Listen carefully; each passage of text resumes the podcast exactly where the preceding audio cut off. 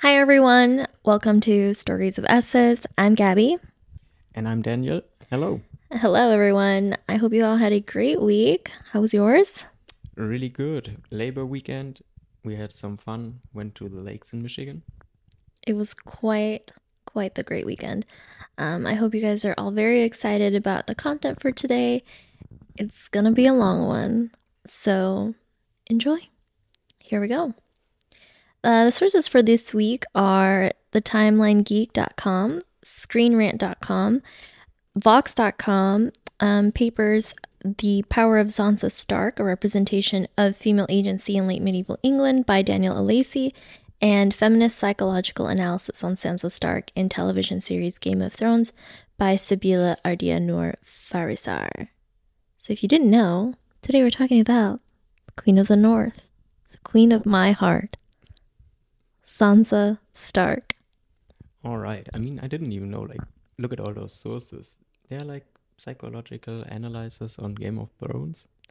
Oh, yeah. If you didn't know, uh, a lot of universities, fellow psychology student here, do that. They ask you to um, do a psychological analysis of a celebrity um, because there are so many resources and sources about them out there.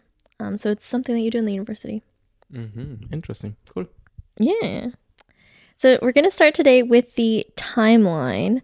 Uh, so, spoiler alert for those of you who haven't read Game of Thrones or watched Game of Thrones, uh, you might want to skip this episode. However, if you're a fan of spoilers and or you watched or read the series, please continue to listen. So let's start with the timeline. Before the season begins, season one, Sansa Stark is technically the oldest child of Ned Stark and Catelyn Stark. right? I mean, that makes sense. And then it's like Jon Snow, right? Oh, I'm kidding. Robb is the oldest. Sansa's the oldest girl. And then there's Jon Snow, but Jon he's not really their son. then um she has a little sister named Arya. And she has brothers um, Brandon, known as Bran, and Rickon. And when she's five, they get a ward Theon Greyjoy, and they he comes to live with the Stark family as a hostage following the Greyjoy rebellion. And then right after that, the youngest is born, Rickon, uh, to Ned and Catelyn. So season one, she is 13, and this is called The Little Dove. So as we go through the entire seasons, uh, I'm going to talk to you guys about what's going on. And then I'm going to give you something that was Sansa's way of telling us the story within the story, which was through what she wore. If you remember the very first season, she's really into sewing, she's really into making her dresses and wanting to tell the story that way. That was how they could. So her costumes are very important because they tell you where her allegiance lies, they tell her what's inspiring her, they tell her, they tell us a lot more about Sansa's own personality than what we see as the viewer or as the reader. Mm-hmm.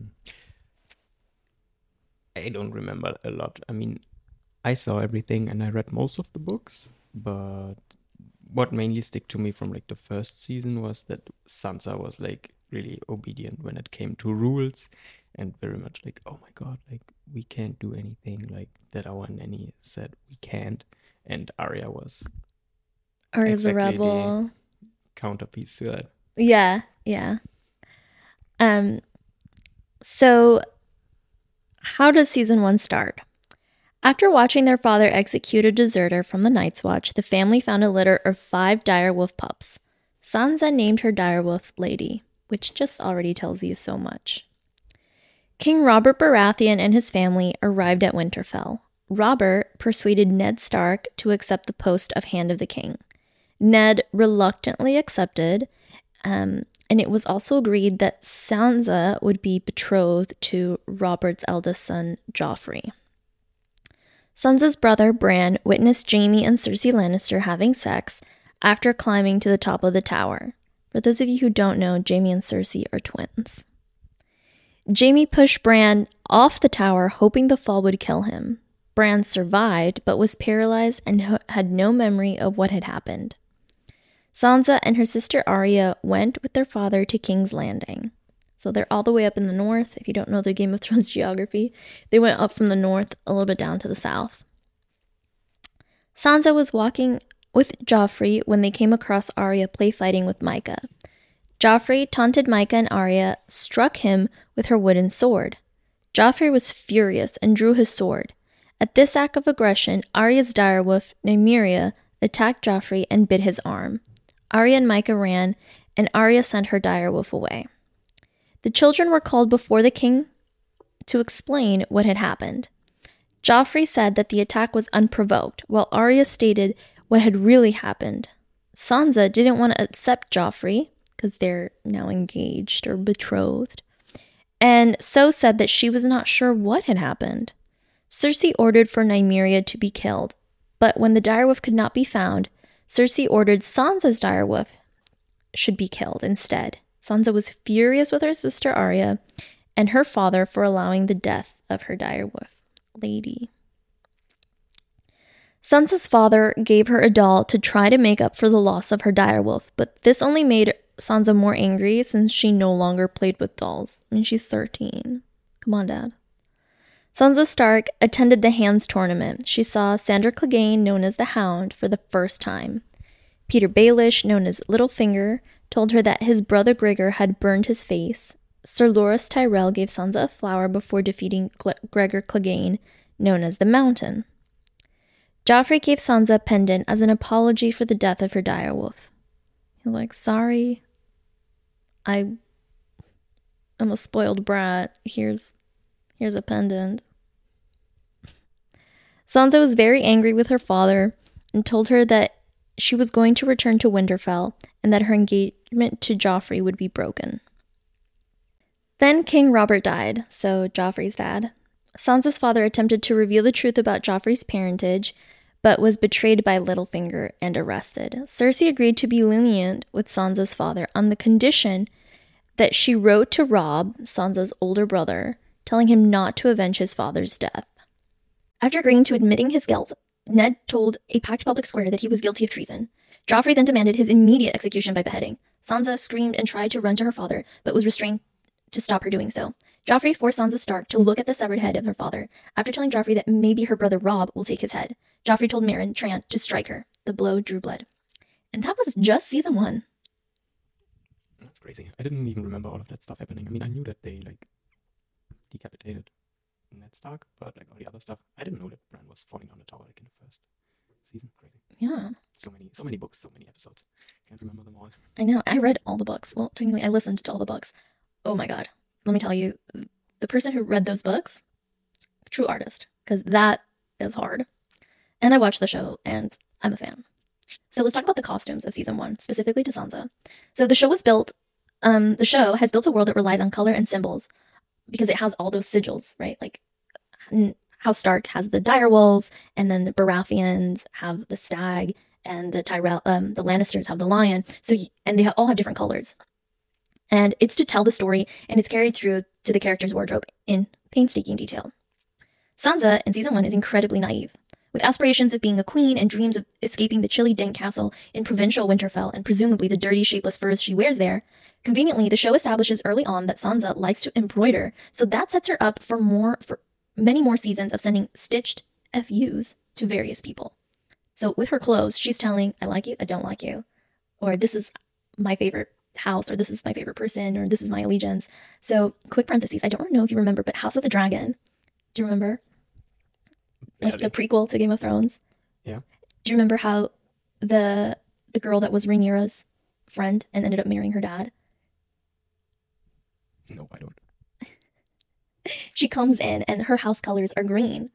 and the Targaryen colors, I forget what they were, but she comes in like makes a huge statement and she's wearing all green. So back then, like in this historically fictional medieval era, clothes were like a big way of showing who your friends were Oh yeah, of course, and like your wealth as well. and your wealth exactly. So in the first season at Winterfell, Sansa wears a lot of light blue and gray, nods to both sides of her heritage. The gray is practical, and the blue could signify her mom's family, the Tullys, who live at the intersection of two rivers. Sansa's mom, Catelyn, was fond of fish clasps. Dragonflies show up frequently, um, as detailed by Michele Carragher, the show's embroider. The symbol appears in many of Sansa's outfit throughout several of her incarnations, including in jewelry, embroidery, and clasps. Fans have theorized that this is a reference to a tale within the Game of Thrones world about the Prince of the Dragonflies, a story about a Targaryen and a commoner named Jenny. Like all love stories in Westeros, it does not end well. The prince gives up his title to marry Jenny and then dies. But young Sansa, before she meets the sadistic King Joffrey and also the sadistic Ramsay Bolton, was a romantic.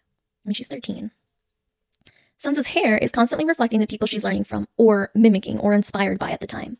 Queen Regent Cersei is a huge impact on Sansa. Sartorially, yes, but also by helping Sansa realize that the royals are basically a bunch of conniving, sneaky people. She learns their ways, which include styling heavy draped fabrics with metallic belts and pulling her hair back with a skinny, loose twist. Season 2. She's 14, and this is her as the little bird. At the beginning of season 2, Sansa was giving a handmaiden, Shae, and she was able to confide in her. At Joffrey's name day celebration, Sansa persuaded Joffrey to spare the life of Dantos Holland. Following Robb's victory at the Battle of Oxcross, Joffrey ordered that Sansa be stripped and beaten. Sansa Stark accompanied the Lannister family to the port to say goodbye to Myrcella, who was leaving for Dorne to be married. On the way back to King's Landing, Joffrey was struck by an excrement thrown by someone in the crowd. Joffrey demanded that his guards kill everyone present, prompting a riot. In the confusion, Sansa was separated from the Lannisters and dragged away, and she was almost SA'd but was saved by Sandor Clegane. Sansa told Shae that she hated Joffrey, but Shae warned her never to repeat that again. Sansa Stark was horrified to discover that her period had started because this meant that she could now bear children. She tried to remove the bedsheets and destroy the evidence, but was discovered by the Hound. Sansa was brought before Cersei, who talked to her of motherhood. During the Battle of Blackwater, Sansa showed herself to be braver than Cersei as she spent time keeping the people calm and optimistic, while Cersei just drank wine. Sansa Stark returned to her chamber where she discovered the Hound hiding. He offered her to take her north, but she refused, hoping that since Stannis was winning the battle, she would be restored to her family.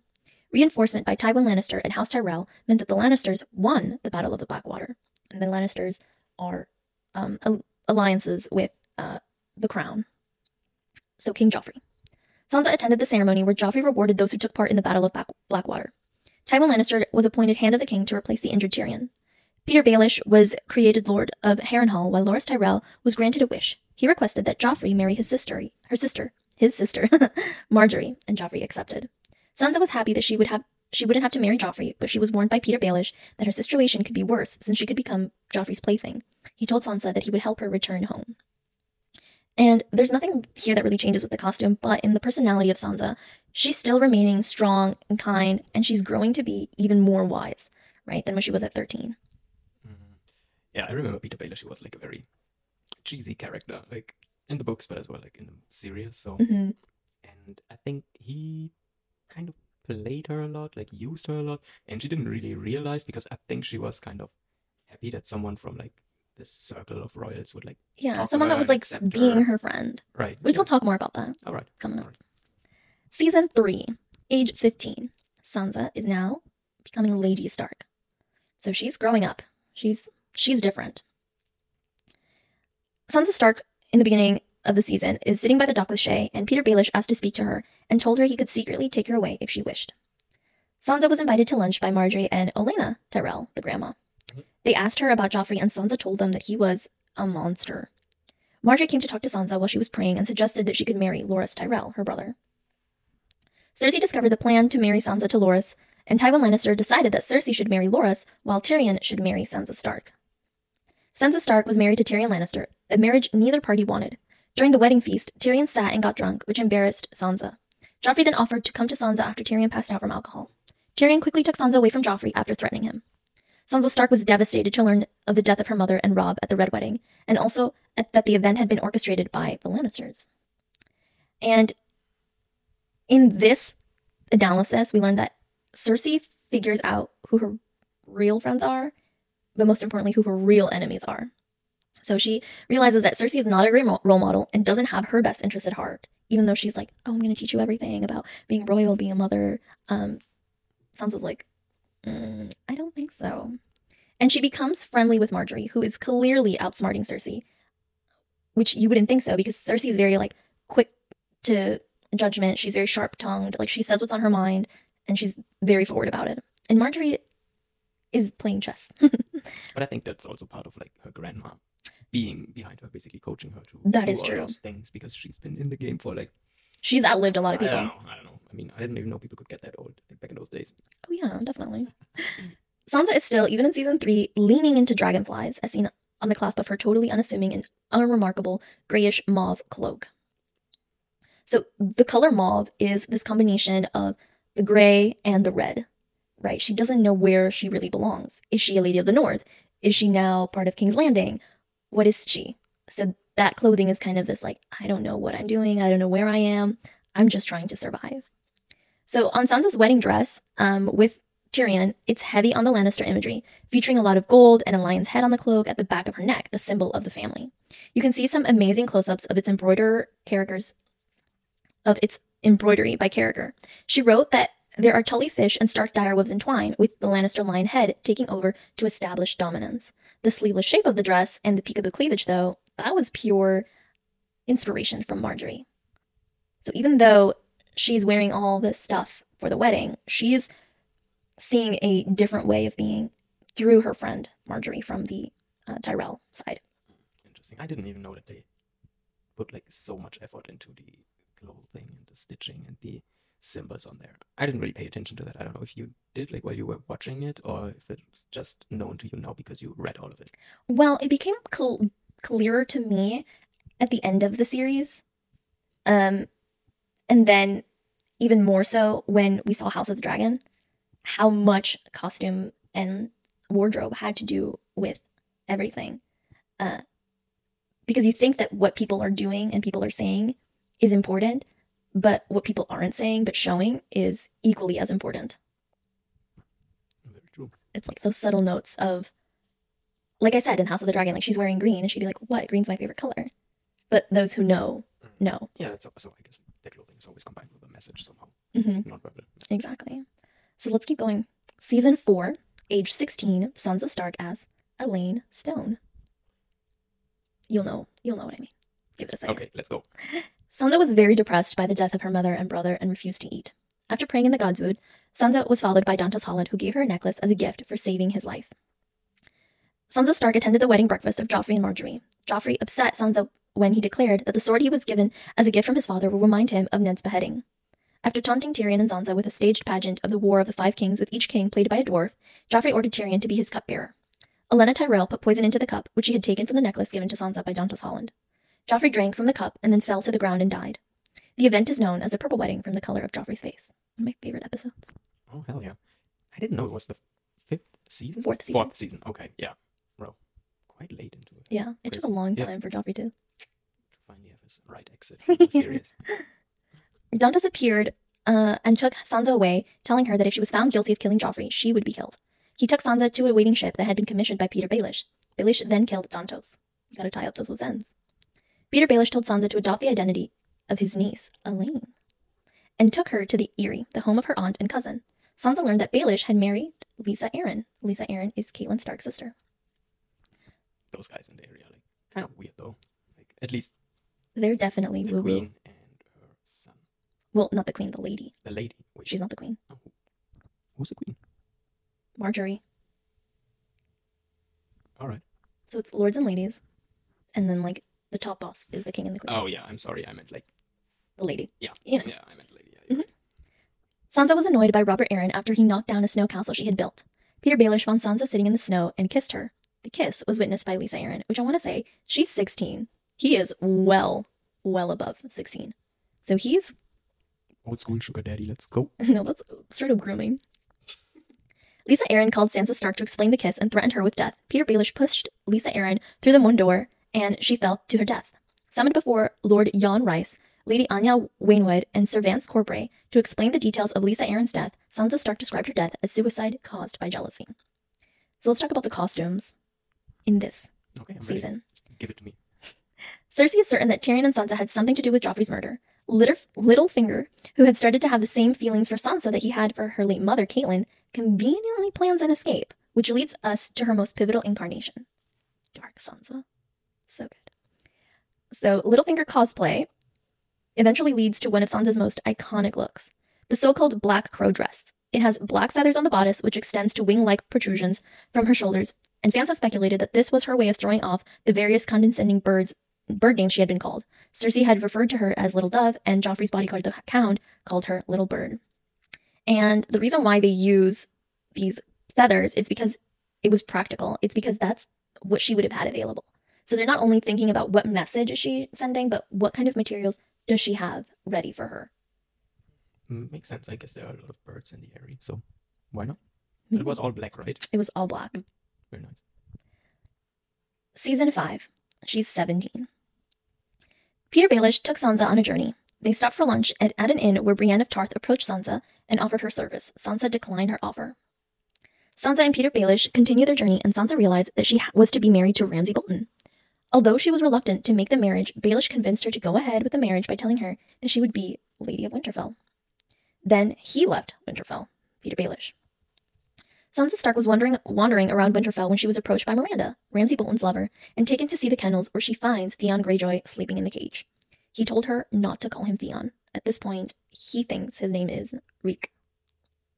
Sansa dined with Ramsay and Roose Bolton, and Roose announced his wife's pregnancy. And this was a big deal because Ramsay was a bastard son. So it wasn't with Roose Bolton's wife. He was like Jon Snow. Mm, But there were no kids so far that would have had like the right of No men. No, succession. No, men. no men. So the bastard would be above the women. Yeah, and I think in this episode or in the season, the dad gives him his last name and claims him as his son. Because if the if the dad didn't claim him, his last name would be Snow. Right. Ah, okay. So it was basically taken away from him. Yeah, exactly. Big time mad. Big time mad. And then Sansa married Ramsay Bolton, who then essayed her on their wedding night.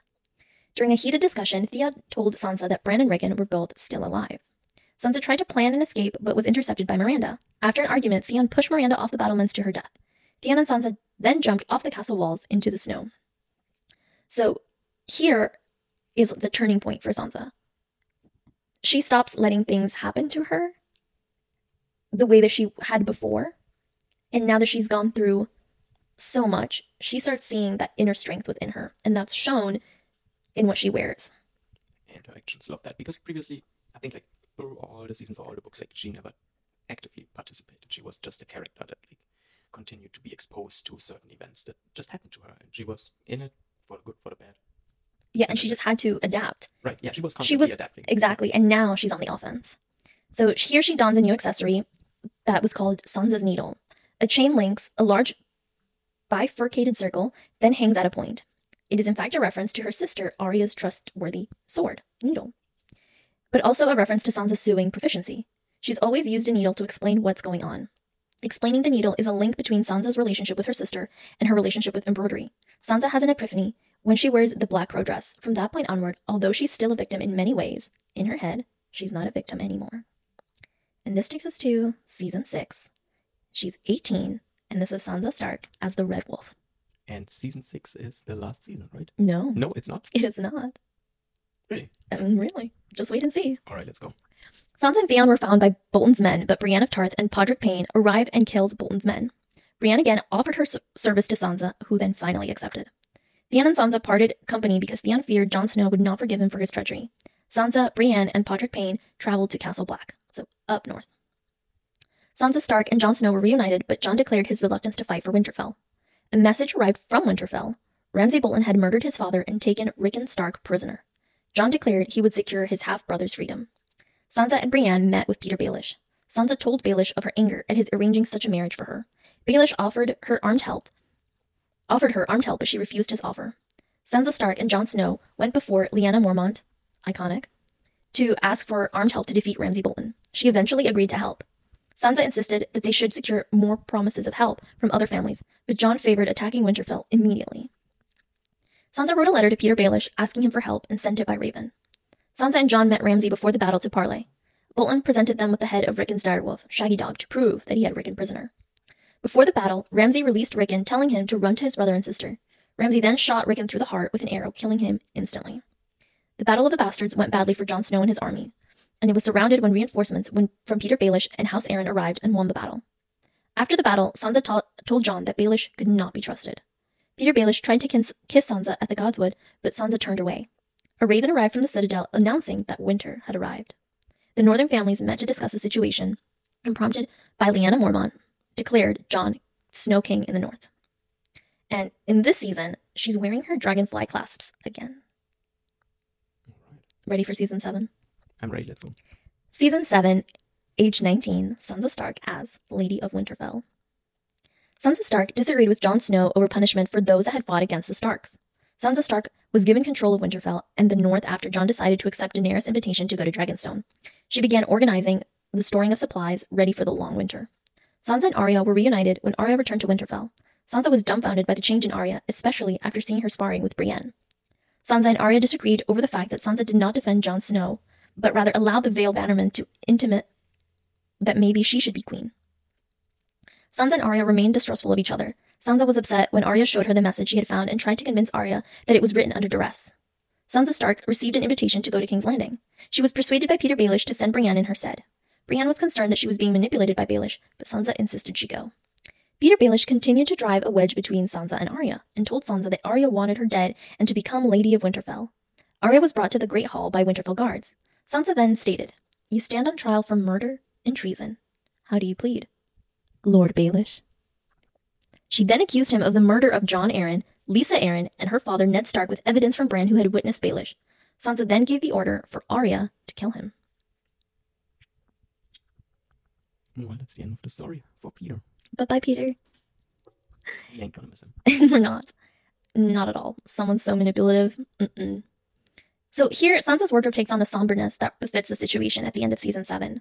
She even breaks out a revamped version of the circular needle necklace, a nod to a new Sansa that simultaneously expresses pride in her identity as a Stark, because she had always wanted to leave Winterfell and become queen, but now she's embracing embracing her northern heritage and becoming a leader. But she's newly protective of herself too. Her clothing now becomes more like armor. So if you remember like the very first season, it's very like flowy and open and she's in the south. And now it's like we're at war. And this makes us this now takes us, sorry, to season 8, age 20, the last season, as Sansa, Queen in the North. All right. Sounds good. Here we go. Sansa welcomed Jon, Daenerys, Tyrion, Brienne, Ser Jorah, Sandor Clegane, and those that had met with Cersei in the south as they returned to Winterfell. Sansa was not happy that Jon had sworn allegiance to Daenerys. Sansa apologized to Tyrion for leaving him on the day that Joffrey was poisoned. They just like shared hellos. Daenerys sought Sansa out and spoke to her, saying that mm, they had much in common. Sansa asked for assurance that the North would remain independent, but Daenerys did not answer. During the battle for Winterfell, Sansa remained in the crypt with women, children, and those who could not fight. She and Tyrion spoke like old friends. After the dead entered the crypt, Sansa and Tyrion found themselves together behind a tombstone for a while. Sansa Stark attended the cremation of those that had died in the battle for Winterfell. And that was like the um way to prevent them from becoming White Walkers. Oh yeah, I can remember that. And I have to say, back to Tyrion and Sansa, I always like their dynamic. They started off with like this weird couple, but Like this forced up- relationship. yeah, forced relationship basically. And then they ended up kind of like consulting over a lot of things over time and Yeah. I mean I think. Tyrion you know, like his siblings bullied him and his dad bullied him and like everybody had something to say negative that he built this thick skin, but he also was learning. And he also was learning to be kind because people were never kind to him. And I think that Sansa, he saw a lot of him in Sansa, like a lot of things happened to him. And he wished that he could have had someone like him to like guide and talk to and someone who was sane because he couldn't do that with his nieces and nep- his niece and nephews. right. Yeah. They There were a lot of things. They were all being very manipulated by the parents Mhm, and the and grand. like predetermined like what's going to happen. Exactly. and he's going to be like the bad guy no matter what. Exactly. So, further on, Sansa attended the celebration to mark the victory over the Night King. She shared a few words with Sandor Clegane. She told him that everything that had happened to her had made her who she is today. Sansa met with Jon, Bran, and Arya under the Weirwood tree. Jon revealed his true identity after swearing the two girls to secrecy. Tactics were discussed on how to defeat Cersei. Sansa requested that any attack be delayed so that the men had time to rest and march to battle, refreshed. Daenerys angrily explained that she had lost her dragon and much of her army for helping in the defeat of the Night King and was not prepared to wait. Jon Snow backed her plan, Daenerys' plan. Tyrion tried to convince Sansa that Daenerys was the best choice to rule Westeros. Sansa then told Tyrion that there was a better choice. Sansa Stark learned of the destruction of King's Landing and the death of Daenerys Targaryen and traveled south. At a meeting of the leaders of the great houses, it was decided that Bran should be king of the Seven Kingdoms. All leaders agreed except Sansa, who insisted that the North remain a free land, and Bran, her brother, requested granted her request. When she returned to the North, Sansa Stark was crowned Queen of the North. Hey, big Hey. finale. Yeah. So in this season, the armor arrived in season 8 before the Battle of Winterfell, and she wore her ring and needle front and center as usual, which also reminded me a lot of like how her dad, Ned Stark, used to wear his, you know, furs. Mm, yeah, he was wearing it first, like with the chain in the front, Mhm. right? And she was wearing this necklace with like The the circle. The Mhm. circle. Yeah. The armor was made of leather rather than metal, but that was by design. Clapton told um, it was not about protection, it was a statement. Sansa's armor is a direct reaction to Dany's assertion of power. Before Jon and Dany go off to King's Landing to address the Cersei problem, Sansa tops off her leather armor with a fur collared co- cloak, the traditional outerwear of Winterfell. So she not only like steps into this position of power, but she also steps into this position of choosing this identity Representation. representation. She's representing her family, she's representing herself, and she's not doing it because she has to. She's doing it because she wants to, because she feels proud. And that's amazing. So when we read all of this and we review everything that Sansa goes through from beginning to end, we are able to take a moment and review everything together as it is from the perspective of the outsider. For example, one of the papers I read focused on the environmental influences that trigger Sansa Stark's character development throughout the series. Specifically, even drawing back to the importance of her clothes, the elaborated um, the paper elaborates on Sansa and she played her survival instinct differently with another with any other female characters in the Game of Thrones series. And this paper discusses how she as a woman suffered psychological and social inferiority, which is caused by the dominance of the patriarchal culture in women's life and the limited role of women in social life. So a lot of women, like you can see, like Dany, Cersei, they're aggressive on the offense. Like they're killing people left and right, um, for the good, for the bad. Like they're very, very aggressive. And Sansa's way of becoming queen is not that way. She takes a very different route. Um, and in another paper, I think the abstract like really like put it well is that Sansa Stark has not been given the same type of credit as the other powerful and subversive women in Game of Thrones. Though she has yet to wield a sword or cast off her femininity in favor of more masculine qualities for power, she deserves recognition for her exhibition of traditional female agency. Sansa exemplifies the life of many medieval women, such as the English Queen Elizabeth of York. A comparison between the two proves that in Game of Thrones, as in history, feminine does not mean weak. Sansa, especially in the books, is very aware of everything she doesn't have, and this fantastical idea of love, and the tales of kings and queens, especially in the appearance of the dragonflies that we talked about. In the beginning, she is in love with the idea of marrying a prince, playing what the adults called the game, and leading her humdrum life. But even after learning that everything really isn't what it seems, she realizes that this game is dangerous and almost always fatal. One of my favorite quotes comes up when she confronts Littlefinger. She says, I'm a slow learner. It's true, but I learn.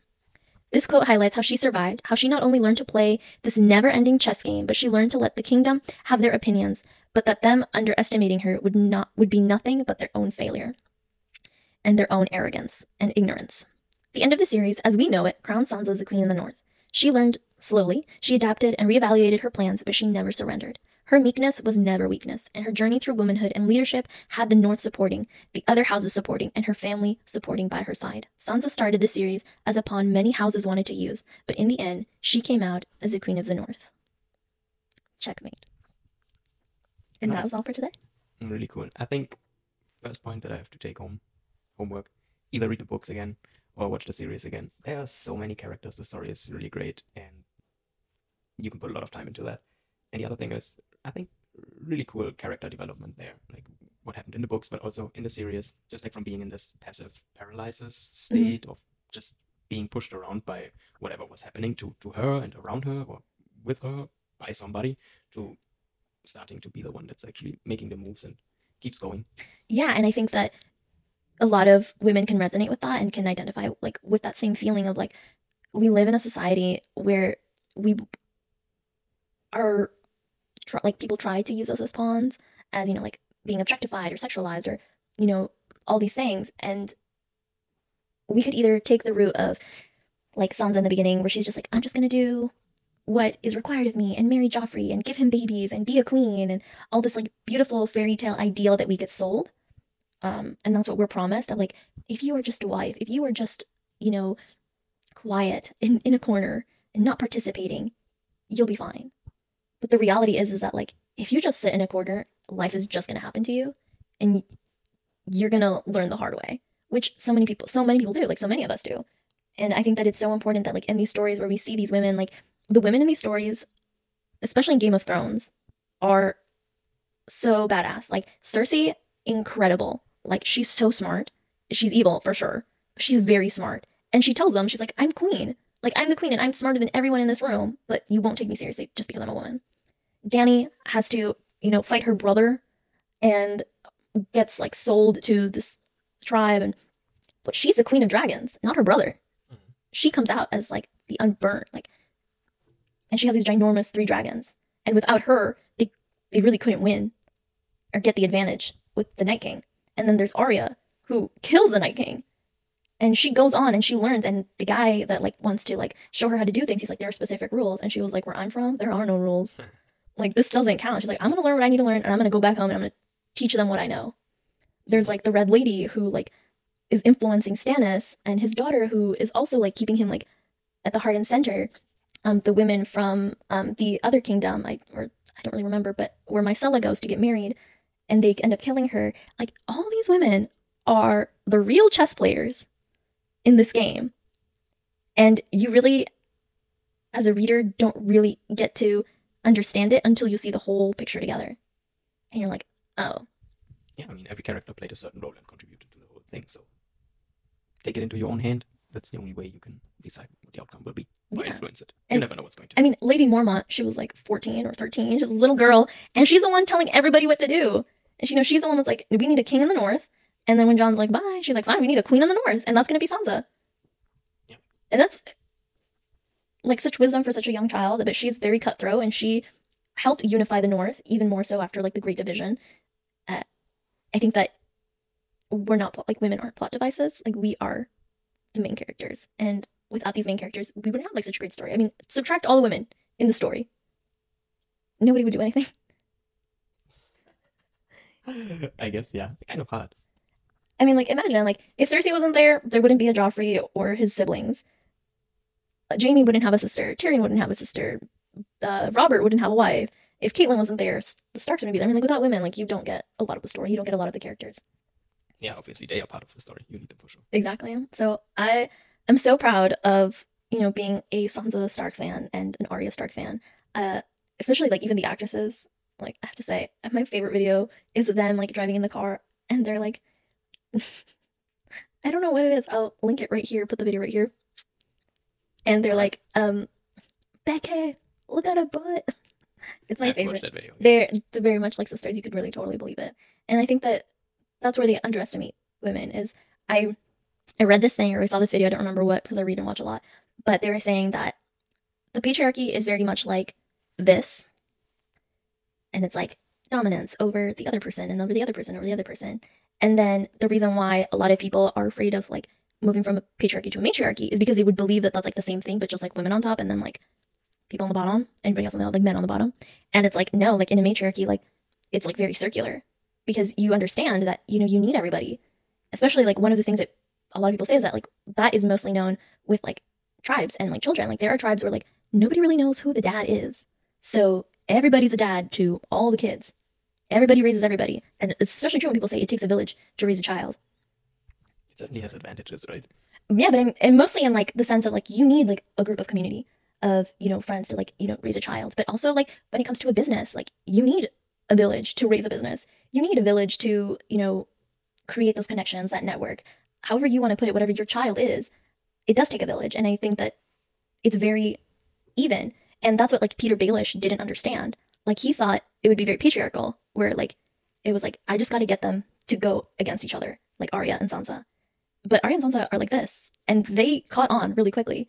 And they're like, "You're a fool for thinking that you could use the same tactics you use on, you know, petty, ignorant people, on us, where we can be together, where we can understand that, like, okay, Arya is the fighter, Arya is skilled with the sword, but Sansa is aware of the game, and you can have both sides and have both perspectives, and you really can't pit one against the other. You're gonna be the one that ends up failing and That's getting what eliminated That's off what the chessboard. So I hope that the story like brings a lot of memories back for those of us who were watching season eight real time in the dark, in the darkest dark. Um, and I'm really looking forward to seeing more of House of the Dragon, hopefully next year. Oh yeah, they're going to send something out. I mean, I don't know, like when they're going to release it. Uh, Mhm. Do you know if they are affected from the strike that's going on at the moment? I'm not quite sure. I have read that perhaps it will be summer 2024, so in a year. Um, and then we can binge watch that show If they release everything at once, I guess they will drop like the episodes each week. each week, which we we watched it that way last time. I also feel like it's more healthy to consume it that way. It's not like taking away a whole day or like two days of your week where you're just in your bedroom or in the living room watching that stuff and not doing anything productive. I enjoy like actively deciding to watch something to be like, hey, I'm looking forward to this one hour. That's fine. Let's go. And then you're like, okay, I'm done. Not like cliffhanger. I need to continue. I need to continue. I need to continue. I think both is fine. moderation, even in moderation. Oh, yeah. Um, yeah, and that's it for today. Okay. Thank you guys so much for tuning in today. I hope you had a good time. And as usual, we appreciate your support on all channels. And thank you for tuning in. Have a good one. Bye. Tschüss.